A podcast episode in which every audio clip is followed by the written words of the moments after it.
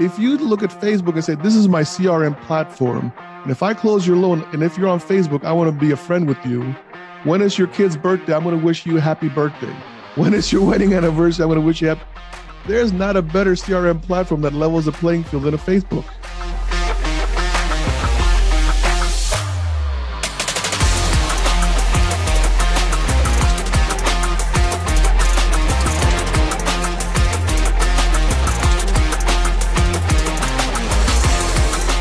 Hello, everybody. The mobile patio is now open. My name is Michael Kelleher, and today I have a very special guest because if you haven't seen him on this show, you will see him all across LinkedIn and not just LinkedIn, uh, YouTube, and many other stations. He has one of the fastest growing shows in the mortgage industry. Something to be proud of. Bobby Nagmi, thank you and welcome to the show. Thanks, Michael. Thanks for having me on, buddy. Just to start, how do you go from getting into the mortgage industry to one day having your own show on YouTube over a thousand subscribers. I'm sure you wish you started it 10 years ago, but I looked at your background. Uh, you, I'd love to start with uh, because this part of kind of Clubhouse fascinates me. It's it's almost a fast track of going from maybe a brokerage or a loan officer all the way up to C level decision making at an independent or a brokerage or just somewhere where you might be at, at conferences. So you've had a long journey where you've really been in, in everything. So your, your first step was to start your own brokerage. Did you have a, a mentor then, or did you just jump right in? No, I, would actually been a loan officer for about six years at that point. And it was a really weird story. It was like um, summer of 2000. So I'd been in business about six years. I'd taken a job as a DE underwriter with another company over here in Maryland and it just wasn't going well. It was, didn't fit my personality. And I was talking to a buddy of mine. I was complaining to him. I said, "You know, dude, I said this is I can't do this job. This drives drive me crazy, right?" And some other things that were going on with the mortgage company at that time. And he says to me, he says, "Well, tell you what, if you want to open up a broker shop, I'll fund it, and we'll just split it 50-50. Now, this guy had no experience in the mortgage business, right? I'm literally sitting on his on his patio smoking a cigar. So we were on a patio smoking a cigar. Yep. I was like, "Yeah, let's do it." I mean, wow. it literally took me split second to make the decision. now, were you were you playing the uh, the bass guitar on that patio? Because uh, I, I saw 1996, so that must be four years prior. You said I, if there's a difference between a closing and my gig tonight, I'm going to go to the closing. That that decision was made in 1996. That was that was that was a, a, a very momentous moment in my career. Um, literally, I, I, had come home from a gig that night. Um, you know and it's interesting because that actually ties into something we talk about in the sales oriented not just the mortgage business right mm-hmm. we talk about you got to know your why right we always talk about the why right yep michael what i like to do is i like to take that one step deeper it's like try to remember the moment you found your why because that way you can anchor your why even deeper within yourself and to me this moment i'm going to describe to you is exactly the moment that i found my why i came home from a gig it was about 2.30 in the morning and my wife was standing on the top of our stairs, you know what I mean, with our at that time year and a half old daughter. And she literally said to me, This has got to stop. All right. Yeah. right. You're making 60 bucks tonight. You know what I mean? You got to be up in like four few hours, go take a loan app at 10 o'clock, something like that. You can't keep doing this to yourself. You're going to burn out. You know what I mean? Figure out what you're going to do. And I remember telling a friend of mine later that afternoon, I said, if I give up playing bass guitar, I said, I don't want to be just another loan officer. I really want to take this thing to the highest level possible. And uh, that's, you know, I mean, by the grace of God, we've been blessed by that. That's pretty amazing. So the old saying is a, um, a goal is just a dream till you write it down. Were you focused then that next morning to write down some goals or over time you ran into the right training programs, uh, like sales yeah. training that, that helped you do that? it's interesting. Back then, they didn't really have a lot of sales training, but what I did do was I got in, in touch with Anthony Robbins' uh, uh, school at that time, mm-hmm. and I got enrolled in that. Uh, so it wasn't really mortgage focused, but it was sales focused, and it was a lot deeper of getting to know who you are, why you want to do things, and finding that power within that Anthony talks about, where uh, um, you can, you know, everyone has this little bit of us that's deep within us. It's a matter of uncovering it and just releasing it. Uh, so I, I, did do that all of 97. Uh, and, and, I will say that it propelled my career uh, ad infinitum. So a lot of what we're trying to do on mobile patio is focus on tech, right? Like the tech is it. But I think a lot of the people in tech need to go back to the people like yourself that have had decades of experience and seen cycles. So we have not really had a full cycle, at mm-hmm. least since maybe 2013. There was a little bit of a pullback in 2017, but those big pullback margin compressions sometimes can stunt technology growth because decisions have to be made. People, sure. Uh, so I guess my question is on the broker community because um, I know on Laugh, Lend, and Eat you uh, interviewed AIME and, and what that's all about. How is the brokerage community the same as it was when you were doing back then? And how is it different today? Oh, it's it's huge difference. I mean, me and Katie drove into that big time. I mean, there's a whole lot of things to unpack on that topic alone. But I mean, I do believe technology has leveled the playing field. You know I mean? So the uh, when you were a broker back when I was coming up, you may not have had the most robust technology available just because it was cost prohibitive. Mm-hmm. Whereas today, associations like AIME are doing an amazing job. Uh, so, you know, Katie knows how big of a fan I am of hers anyway. So I don't have to kiss her ass. you know what I mean? but she, they do an amazing job uh, as far as giving brokers te- te- te- technology that's needed to compete with at almost any level that they choose to. Uh, so, I mean, I, I do believe technology has been I think has made the broker way more robust. I think that's the right word to choose because it's not where you feel like you're in this kind of a. You used to feel like you were in an island when you were in, a broker shop. You know what I mean? The rest of the world is doing this, and the big banks are doing this, and you're here just kind of like getting through your day. And now, from my perception, it feels like everyone's more equal. Yeah, I, I would say that, especially on tech, because the it's the automation that's necessary that causes the integration, mm-hmm. which on software c- can be expensive. And, yeah, it, and if you think about it, Michael, one one not to cut you off, but if you think about it, just look at the social media platforms, right? I mean, you could look at, and I, this is not an original thought, so I want to make sure we understand that, but you can look at Facebook as a CRM.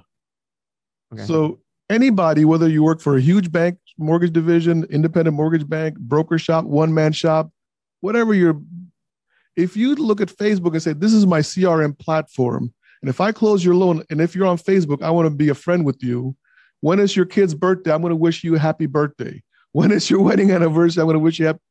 There's not a better CRM platform that levels the playing field than a Facebook. I just said a Facebook, by the way. I sound like my grandmother. yeah, or Bill Belichick or George Bush. Um, yeah, that's not bad company. no, not at all. Uh, this, that's a great point. Like so, uh, the industry does a lot of um, like in Sandler sales. There's, there's a uh, saying called "painting a seagull." It's based on a famous uh, lawsuit where uh, someone painted a seagull. An art teacher girl cried, brought it, ripped it up, brought it home, cried. Father said, "Why you crying?" Put it back together. Said, "Honey, the seagull's beautiful." So she cried some more. But it, the judge ended up like finding out what was wrong, and she just said, "I didn't see my my seagull there. So sometimes people create things that for others that don't necessarily have to be there. And a CRM, and it's an interesting question like, what is a CRM of tomorrow? Yeah. Just because these technologies are getting so much better. In our industry, the servicers, and I don't have at some point, like 2030, maybe at this point, I thought it'd be by now, they're going to make it harder for retail CRMs to work. But my opinion, but if, if you're just on Facebook, I, I never thought of it like that.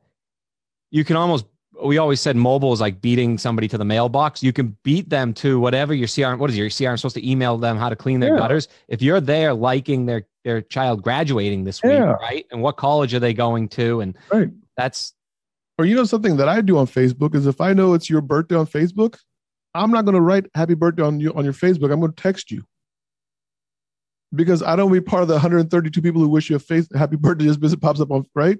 So if you know you're this your client, if you know this is somebody that you want referrals from or whatever, take that one extra step.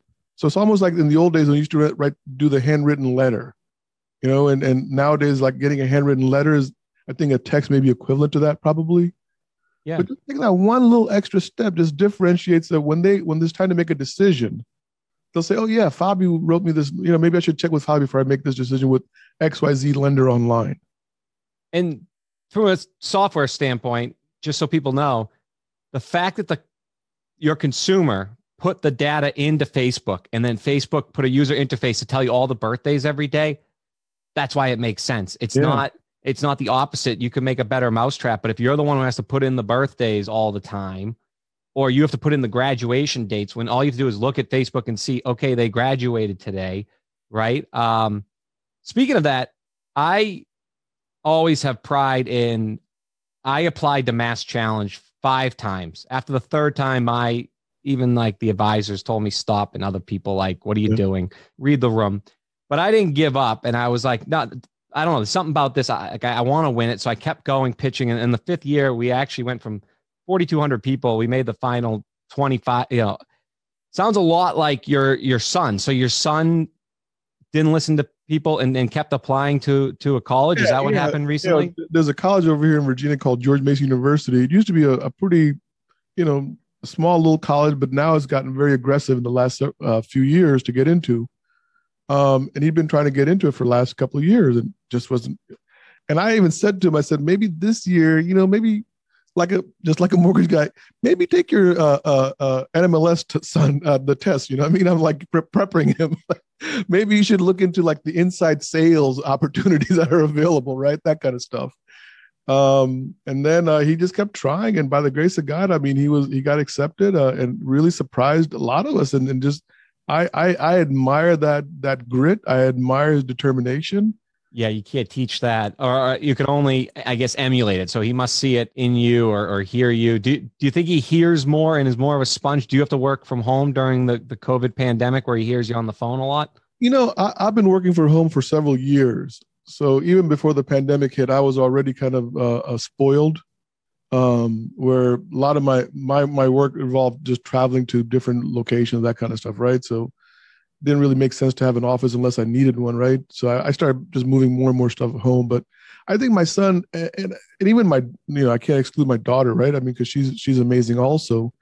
Uh, both of them have obviously heard me just say, you know, like you don't quit. You know I mean? You don't quit. There's just there's little things you want to pass on to your children, you know, and, and one of them was just don't quit let's take that a step further and and, and really i guess get into your teachings um comfort zone so i have been doing this for forever i feel like in inside just like plunge into the the tech game so i was matching somebody i knew really well with somebody i re- knew really well for a job opportunity mm-hmm. this job opportunity pays a lot more than the person's existing job but the person's existing job they've been at it so long that they're very comfortable with it, especially working from home and knowing that if they need to do something, they can, and and and and they're getting a new promotion.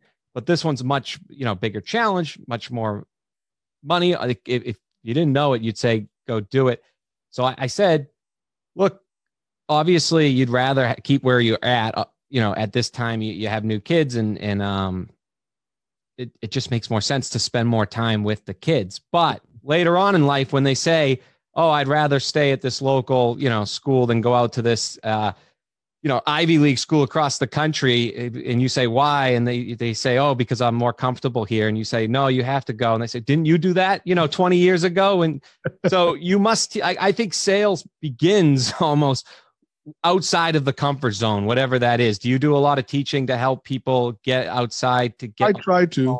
I try to. Yeah, I mean, there's definitely where where uh, I guess the catchphrase people use nowadays is is is uh, is uh, what do you call it? Um, coaching, right? So teaching, coaching, mentoring, yep, uh, whatever that is. I, I'm I'm always making myself available to my sales guys, to people that even don't even work with me, uh, anyone that wants to speak and, and and get some get some like, hey, Fab, how would you? I mean, I'm always open to that.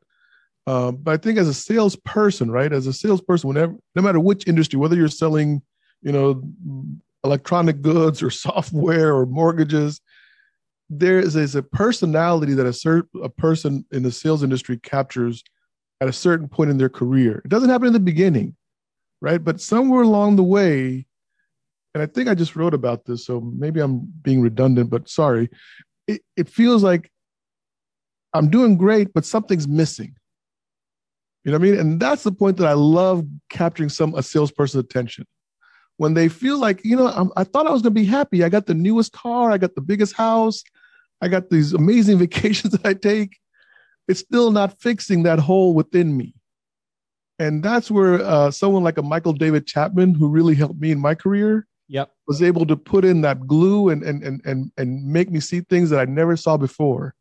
Uh, and I just, to me, those are the kind of awakenings that I love. Yeah, and I think I, I think I'd read about this. So you had a mentorship that said at some point take some time to to give back and see how it feels, Absolutely. right? Yeah. Um, and I, I see that first option, 2021 top places to work. Is that something that is in your culture that that you guys try to promote to at least do something, try it and see the rewards and talk about Absolutely. it? Absolutely. But you know, I want to I want to step away from a corporate perception. Yeah. You know I mean, because I think, listen, I mean, I think first option and most lenders are always trying to give back to the communities, right? And I and I applaud them for that. But I think we have to take responsibility on an individual basis. And we have to now go into our communities and find out people that actually need our help. And it's easy to write a check, Michael. I can I can write a check for somebody that's, you know, I mean, whatever they're going through and, and help them out or the or the or the charity but to be involved uh, and for me uh, habitat for humanity was huge a few years back. Mm-hmm. actually being there and building the houses uh, they're uh, volunteering at the capital food bank um, not just writing them a check but actually storing the food you know spending six hours a week and that kind of stuff. I think yeah i talk about it um, in mobile apps actually. Uh, what i think is is changed the world on at least selling mobile is when you pitch somebody they're in front of a computer. That's like in a vacuum. Whatever room they've set up usually it's it's a vacuum.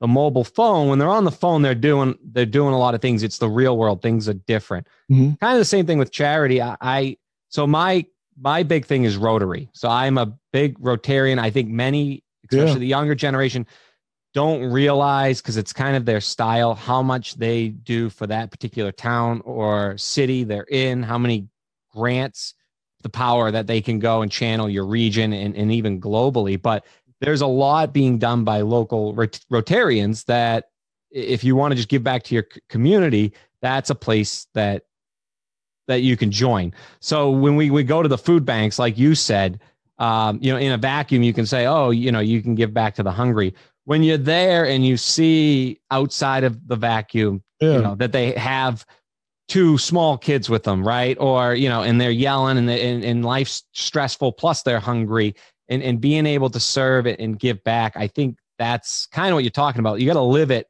to learn yeah. it.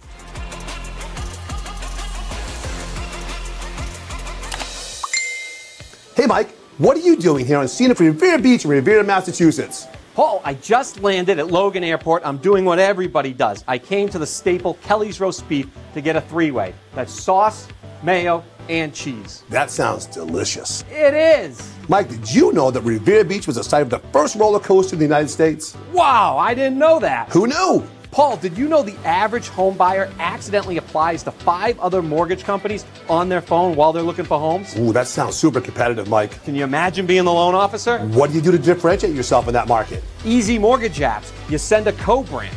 And what does that do? Does it keep you off those aggregation sites like Zillow and Realtor.com? Exactly. It's that easy. Makes sense. Keep them in your ecosystem.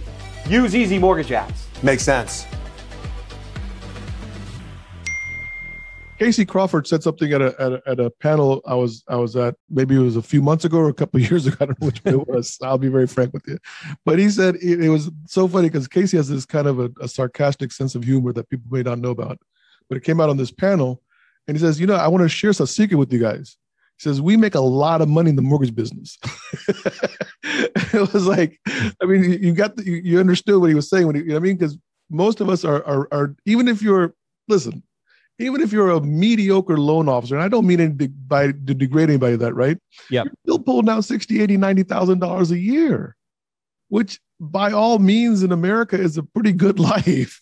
Yeah. That's you, a good way of putting it. It's all relevant, right? Yeah. I mean, if you can give a little bit back to somebody in your world, you know what I mean? Which is all like a, your time, eight hours a month, two hours a week, something like that I mean, just the value of, of what what happens to that community by by the efforts are amazing. It almost goes back to how you started this whole conversation with if you know your why, it's easier, I guess, to find what you what what you should be giving back for So you're not doing it to do it. You're doing it to satisfy that why. Or you say something about increase your how. Is that what it is? No, I think just always remembering what created your why. That's mm-hmm. really what's more important to me than anything else. I know that, and I've had some friends who, who push back on that. They they don't they don't want to go down that deep, and I get that. You know what I mean? But to me, I think having to, that memory of that actual night coming home, remembering my wife standing on top of it, and then realizing that I was going to sacrifice something that I had loved since that, the time I was ten years old Mm-hmm. You know what I mean? And I was not going to, and I and I went to an extreme, Michael. I did not play my bass guitar for 13 years after that. Just wow. stopped playing it all. Like if I couldn't, I was, I unfortunately uh, call it pride or arrogance. I'm not one of those musicians that could just pull out his guitar around the campfire and sing country roads. that just wasn't my style, right? So if it wasn't going to be for a purpose, if it wasn't for uh, some new song where you're recording or a story about to embark on, I just didn't want to really be involved in it. Interesting. And, and, so for me, it was just like I just didn't want to play it. For 13 years, I just didn't pick up the bass guitar, just stayed in the case. Uh, uh, and then one summer, my wife was going to Pakistan, and I was like, "Oh, I wonder if I could find a group to play with." and there's there's somehow like you know there's that bond you must have where it's pretty easy to to find. It's like blowing the conch, right? And they that's some and then. Buddy, I'll give a shout out to my buddy here, John McCormick. He's actually in Fannie Mae uh, so I auditioned for a group. They, they they they picked me up, and turned out John Mack was in the band. It was named after him. We had no idea we were both in the mortgage business, right? Yeah, and uh, we've become amazing friends since then. That's amazing. My first servicing conference, I thought I was going to know everybody. Not everybody, but as many as the other conferences. And I didn't. I don't know if I've already told this story. I was telling on a sales call, but when I didn't know anybody, and and it was like it's you know st- standing by myself. I felt like I was back in eighth grade and at the dance, and so there was a group playing the guitar, and so I sat and listened to them all night, all in the industry, and that's like a servicing thing. So next servicing conference, you should look into going with your guitar, maybe. I don't know about. yeah, I don't know. Um, I like to prepare. That's one of my big things. I like to prepare for those kind of events. does First Option service their own loans, or there is a percentage that they per uh, that we do, uh, uh, and I don't exactly know the exact percentage, but there is a percentage that they are servicing, yes, or that we are servicing. How do you think technology will be a player in the life cycle of what do you call it the, the life cycle of a consumer and home ownership versus just yeah. a loan now that servicing is is coming about? Do you think there's eventually going to be something that sits on top of all this that that helps you connect, or do you think you just go back to Facebook? Sue Woodard, I think, nailed it. Yeah, I mean, I just wrote an article actually for the Vision magazine. Uh, so we're actually coming out with the article now. Uh, another little cheap plug for me, right? Yeah. Uh, the Vision magazine is going to be called Laugh, Lend and Eat, where I go through all the episodes and we actually write about it. Very so, cool. And is that in Christine Beckwith's? Yeah. Yeah. Okay. So, and so it's coming out in June, and the first one that I picked was actually Sue Woodard because uh, Sue nailed it. She just nailed exactly the question you're asking, right? Mm-hmm. Is when we're looking at technology and how it's going to be utilized, she called it artificial intuition, right? Like your company should know if you're if if XYZ is servicing your your, your loan. Yep. They should know, hey, Michael may be looking to buy a house. you know what I mean? Like we think based on something he's been doing, some pattern, some algorithm that just changed in, in what we're seeing, we need to make sure that he knows we're still there to pre-approve him for his next venture. Or he may want to refinance with us instead of having to go out and look around for different people to refinance with. Either or technology is already there for that. And so you know for me a servicing pool i think the best way i've ever learned it was it was called the ice cube right and as a servicing lender you want to make sure your ice cube doesn't melt yeah right? right because it, you got to make new ice. Mm-hmm. so if you can keep the ice cube frozen, then everybody's going to have a, a, a, longer run on that, right? So your technology has to prevent that melting of the ice cube. And, and by doing that, you have to have that artificial intuition built into it. And there's some people in the consumer direct space, right? That are preaching that you need technology or you just need to have a mindset, have your corporate board sit down and really challenge yourself, which the mobile patio is about. So it's about saying things that nobody really listens to because it's just a lot more convenient not to listen to it. We'll get to it, but it's called early engagement. And so, right. as Fabi's saying, like there are going to be ways to identify people are going to be buying a lot earlier than ever before. You might be spending money to find out that that's happening.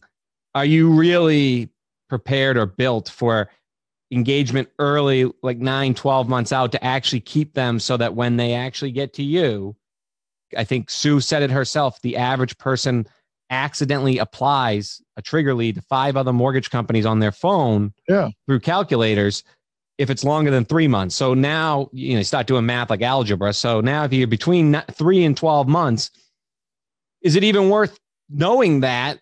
Right in the mental space of, of your sales team, even knowing that if they already have to challenge some point during that process, can you keep the ice cube cold enough? That's a different type of ice cube, but can you keep that ice cube cold for 12 months I think that's where the difference between the outside loan officer and the inside loan officer, you can really begin to see that, right? Because Yep. the inside loan officer, they're equipped to handle those long term projects, is what I would call that, right? mm-hmm. Where Fabi has made some kind of uh, Google search, you know what I mean, for, to find out about a, a school district in a new zip code that Fabi doesn't live in. yep That's a red flag. Somebody needs to call Fabi. Somebody needs to tag Fabi. Somebody needs to say, hey, you may want to look at our rates for a new purchase home. You know what I mean? Because we have an amazing program for this particular neighborhood.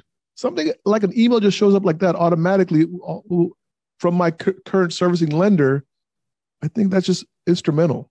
Yeah, I mean, absolutely. It needs to. You need to meet the loan officer where they are, because they're going to be more mobile out there trying to get new business more than ever before. Because it's shifting to, to a purchase market, right?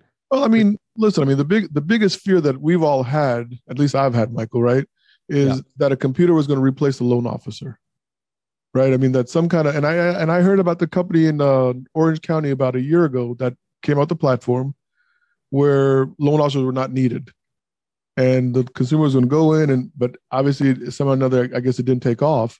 So I think there's always going to be that human element that's needed, right? Where if you're confused, if your wife is arguing with you about what kind of mortgage you should get, or right, the rate, pay the points, don't pay, a computer can't give you those answers. And there's only Yeah. so many searches you're going to be able to do on Google because you know if you do 50 searches, you're going to get 50 different results. So you need that professional mortgage guy to say, Michael, based on your age, based on your job history, you know, you're probably going to be in the house what three to five years the 30 year rate is here, a five year rate is here. Is it worth it to do the savings? And now you can make the right answer. I interviewed Jim Deitch to to to really go on your um what you're saying on Clubhouse, and he gave the example of the airline industry and pilots Mm-hmm. and how technically they only lift it off. They take they taxi it, lift it off, press a button, don't do anything till it lands. They take the last ten thousand in, and then they they drive it into the station, and they get paid three hundred thousand dollars a year, right? Great analogy. Yeah. and they in the robots could even land it and take it off if they really wanted to. And Sure. what they found in studies is people want a human there in case S hits the fan. Right. And it's the same thing when you're you're buying a home is the robots could do it all. I mean they can't, but let's say they could. Mhm. The person still for when things go wrong, right? And I, that goes back to what we talked about earlier is yeah, all this tech's great in this market, right? But in a raising rate environment with equity going down, let's say that happens someday because it seems to happen every 30 or 40 years, right? Yeah.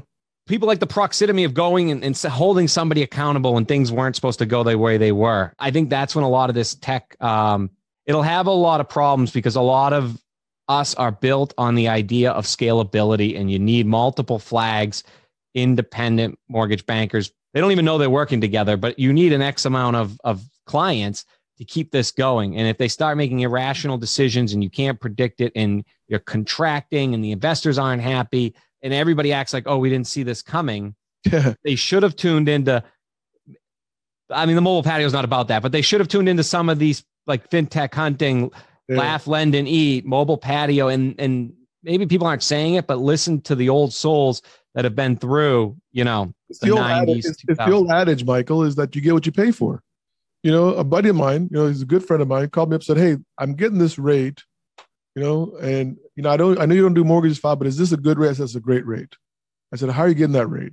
And he told me the name of the company. I don't want to get into that, right? Yeah. You understand that the loan officer is going to talk to you for like 20 minutes and then you're never going to talk to him again. And the closing could take you about 90 days. He goes, Yeah, that's fine. As long as I get this rate, I'll be happy. So at least he knew what he was walking into, right? Yeah. How many consumers actually get to talk to someone that's already knows the company, who's going to give them the, the lay of the land, prepare them ahead of time, right? Yep. Some consumers blindly go into that because look, they're they're trying to get the best rate. I get that. I mean, I want the best rate always. I also know that you get what you pay for in this world. And so if you don't want to pay for the service of a loan officer and you can handle it by yourself, that might be fine for you. I mean, that's why I think companies like Expedia, you know, have done well, right? Because as a travel agent, I don't always need a travel agent to kind of say, I'm taking a business trip between DC and Chicago. But when I do need a travel agent, is if I'm booking a trip to Italy for the first time with my wife, right? Yep. Now I want the travel agent to kind of guide me and take me to tour guide and warn me not to go to this restaurant because their their Italian food is really not as good as they claim it is on Yelp. So those That's kind a- of things happen. That's pretty eye opening, you know, because you get stuck in the weeds and you just you look at too much generalities. Like it's okay that the person going through their fourth um, refinance in the last two years that was very loyal to loan officers. The last three times used them single, doesn't have to deal with any accountability for anything, and Yeah. decides to go through one of these twenty minute programs. You know, we look at these like your story and we say, oh, that part like. That's okay because for every one of them, you have the entire, from what I hear, Do you know millennial Gen Z coming that have never purchased a home, would love some hand holding, great tech and hand holding. And Yeah. just don't don't get caught up in the the head trash of this one one person out of a trillion dollar industry because there's plenty of people you just need to to go find them, right? That are looking you know, for you. you, know who created Expedia, right? Richard Barton. So Oh, yes, for Zillow, Right? right? Yeah, now he's in Zillow. So for all the loan officers who are listening to the mobile patio right now, just connect the dots. Just connect the dots. I mean, there was an article written by the travel industry in 2000. I don't want to give you the wrong year, Michael. I think it was either 15 or 17. And they were applauding that they had 23% of the online business that year. Applauding. And my head literally went to, what about the remaining 77%? I mean, at one time you had 100% of it. Yeah. Now you're down to 22% or 23% of it, right? Where'd that go? Right. Yeah. I mean, and, and if and one thing that I know, I'll, I think we should be ending soon, but I'm, I will say Sue Woodard said something that was very, very like once again, she just nailed it on that episode. She said it's not that technology is going to replace the loan officer, but the loan officers who leverage technology will replace the loan officers who don't leverage technology. So it's got to be this kind of a, a, a, a meshing of a melding of the minds almost, where we can't be afraid of technology anymore. We have to utilize it for exactly what it is, and we have to own it.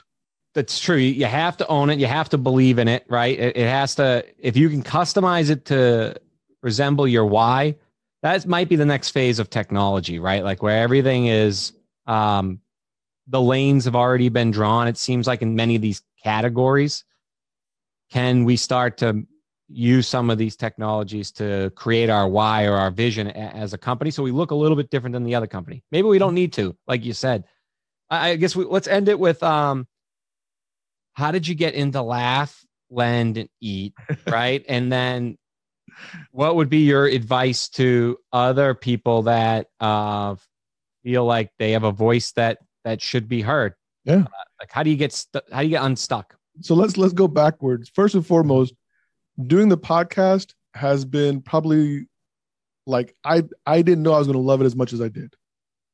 Right? I loved it. I mean, I absolutely I adored doing it because I love talking to people and I love learning. It's a lot of work. So I was not aware of how much work. And you know, Michael, if you want to put on a pretty decent podcast, you're doing some amount hours beyond the you know the, the normal daytime hours putting together a podcast. I had no idea that that was there, right? yeah And that's not to deter anybody, right? But it's just to say that yes, anybody and anybody that feels like they have a voice should absolutely get out there and do it.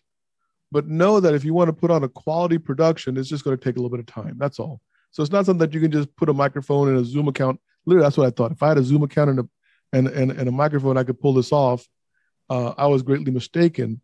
My journey actually started about five years ago in a podcast. And I didn't even realize I was looking for a podcast five years ago. Yep. and I wanted to create. Uh, we used to do those online webinars back then. We would introduce the company, people would register, and then you could contact the people afterwards and say, "Hey, what do you think about the webinar? Are you interested in, in more conversation? That kind of stuff, right?" So I said to my boss that, you know what? What if I got like Rob Chrisman on the show? You know what I mean? And or Barry Habib or Sue Woodard or whatever. I'll talk to them what's going on in the mortgage business. People come hear the conversation. They'll register for the, and then we can, you know, talk to them afterwards. And my boss at that time said he didn't want somebody else representing the company. Uh, so they nixed it. Yeah. But that idea of having conversations with people within the industry just stuck in my head like, and I didn't, and I never connected the, that thing with the podcast, right? So to me, it was just like, I wanted to do something like that. Uh, and then Christine Beckwith really helped me with that. Uh, she became actually my first guest. It wasn't even called Laugh, Lend, and Eat then. Uh, it was just, I think, mortgage experts or whatever, conversations with mortgage experts. Uh, and then Jason Fraser says to me one day, I, I, was, I was a seminar with or a conference with him, and I was like talking about podcasting. I was all confused. He goes, Fab, that uh, that that thing you did with Christine? I go, yeah.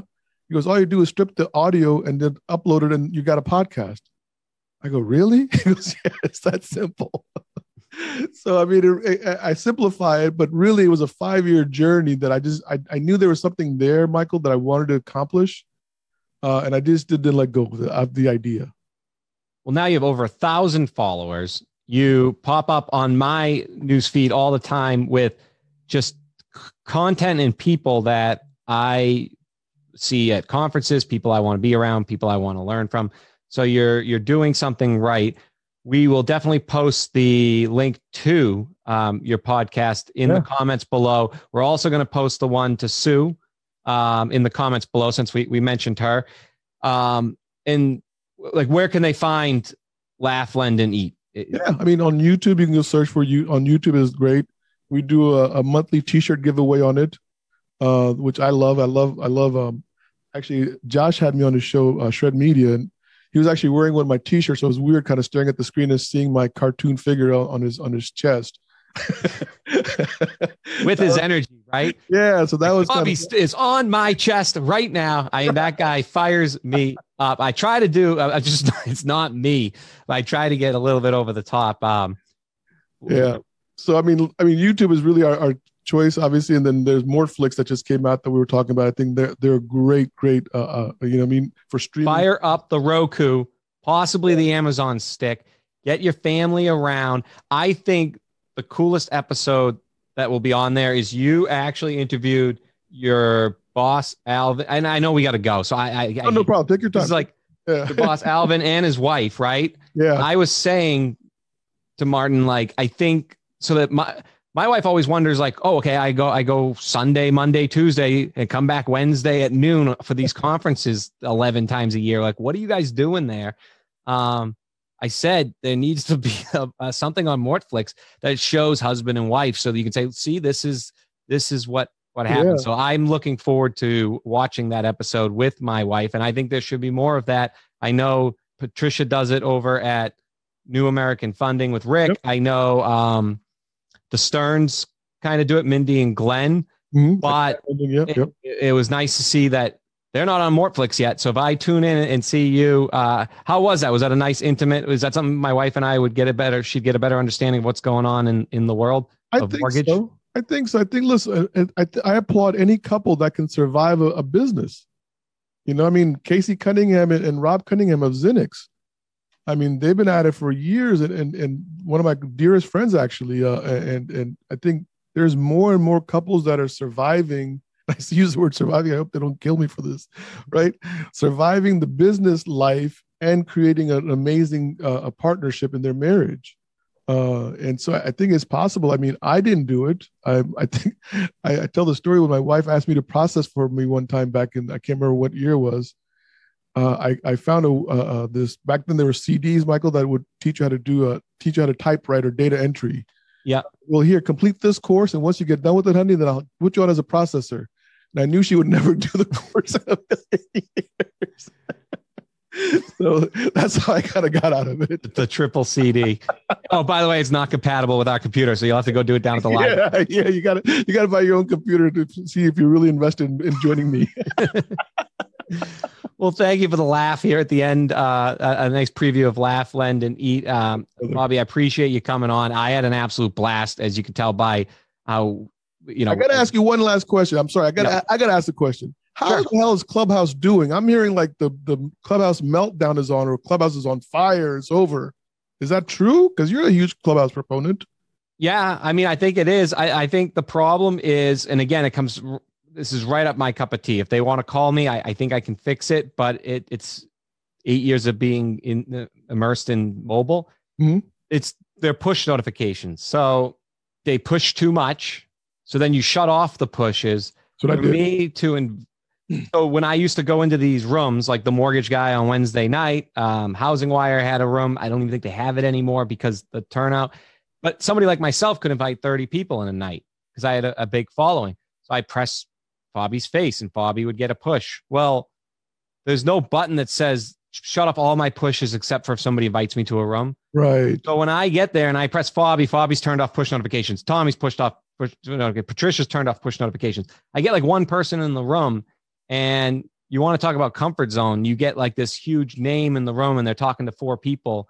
It's pretty awkward. Like, oh, I just brought in, you know, this person that normally would cost a fortune to even get on a podcast. Right. Told them it's going to be a big turnout and there's four people and I'm hitting everybody and won't push. No, won't push. So I think, I think it's the fundamentals of that alone is is causing problems and we haven't even hit like in massachusetts everybody's going to be outside in in in Oh yeah. in the and like i like the C-level people on those are the people that get invited to ruth chris del Right. frisco's the celtics game they're certainly not going to be on clubhouse anymore so Right. I, I thought i think it was a good ride i think during the day it's great for loan officers and recruitment because the mortgage coach does a great job on there and some of the loan officers do a mentorship program around there Okay. Okay. um, so I think you're going to see more in the daytime. At night, I think people are going to go back to conferences. I just I just couldn't commit the time.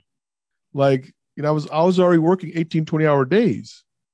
And all killer. of a sudden, and all of a sudden it was just like, you know, you're spending six hours on Clubhouse. Like, well, when do I sleep? When do I spend time with my wife and all that stuff? yeah, it's big. The wife's like, "Oh, you're on a chat room instead of spending time with me." And it's like, "Honey, it's not a chat room. It's it's different." And she googled it and she's like, "It says it's a chat room." And I was like, "I got to get. I, all right, this is horrible." Like, what are you going to go in the chat room again tonight? So yes, they do need a branding change. I think um, Clubhouse is definitely for the shows on the way out. One thing we're doing is we're doing once a month clubhouses. Okay. and we're getting big names in our industry Yeah. who are willing to do it for an hour because it's so engaging and real. It's almost like a talk radio because you can have Yeah. callers. You can. It's almost like they're on. Yeah. I don't want to say the Howard Stern show, but they're on this like huge Dave Ramsey type show. And so the next one's going to be AI fulfillment. The names are going to be huge. It'll be one hour uh, in June, in the middle of June. Okay. that will be promoted. People will go. They can listen while they're processing underwriting. So i think that's where the industry needs to get is like maybe allowing their workers to be on a clubhouse that's sanctioned like oh this one's about processing. So while you're processing you can listen to it because it is audio. But no i think i would much rather now or let's say at the end of the summer when you come back tune into all the laugh lend and eats you don't need to be on Clubhouse unless it's during the day or you're tuning into uh, a mobile patio sponsored one. Nice. Nice. I love that, brother. Thank you so much. Thank you, Fabi. I appreciate it. Have a wonderful day and, and thank you for being on the mobile patio. Thank you for having me, Michael.